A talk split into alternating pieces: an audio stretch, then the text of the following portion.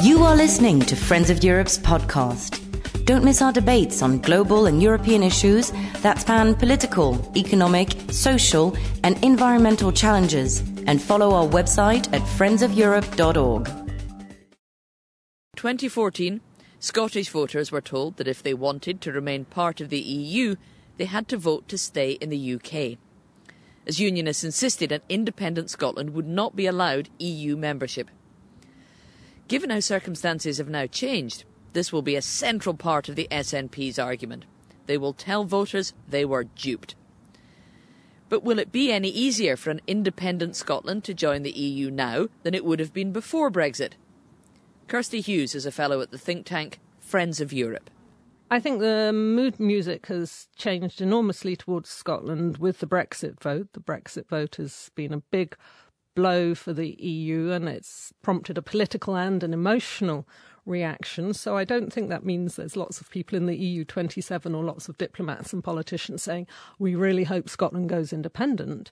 But if you say to them off the record, if it did, what would you think? You'll get a much more positive reply now than then. I, I think Barroso was scaremongering. He talked about it taking eight years. It didn't take the East Europeans eight years from when they started to when they came in. It took six years from 98 to 2004. I think we'll see a very different tone. A different tone, perhaps, but some technical hurdles possibly. New member states joining the EU are expected to adopt the euro and join the Schengen Agreement, which allows for the free movement of people across internal borders. Would Scotland have to sign up to these agreements?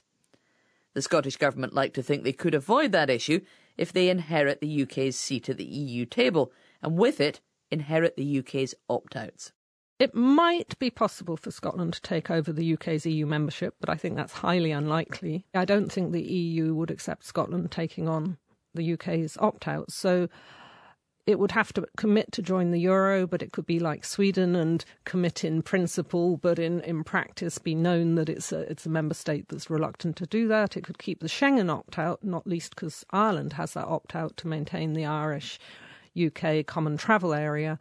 But I think in general, Scotland would be expected to behave like a, a positive, fully signed up member state. No one wants a small version of what the UK was, which was a semi opted out, semi detached, often grouchy member state. So if Scotland wants to do that and be opted out, it might as well join Norway in the European Economic Area. If it wants to play a full role, it needs to copy Ireland and say, all right, we're in.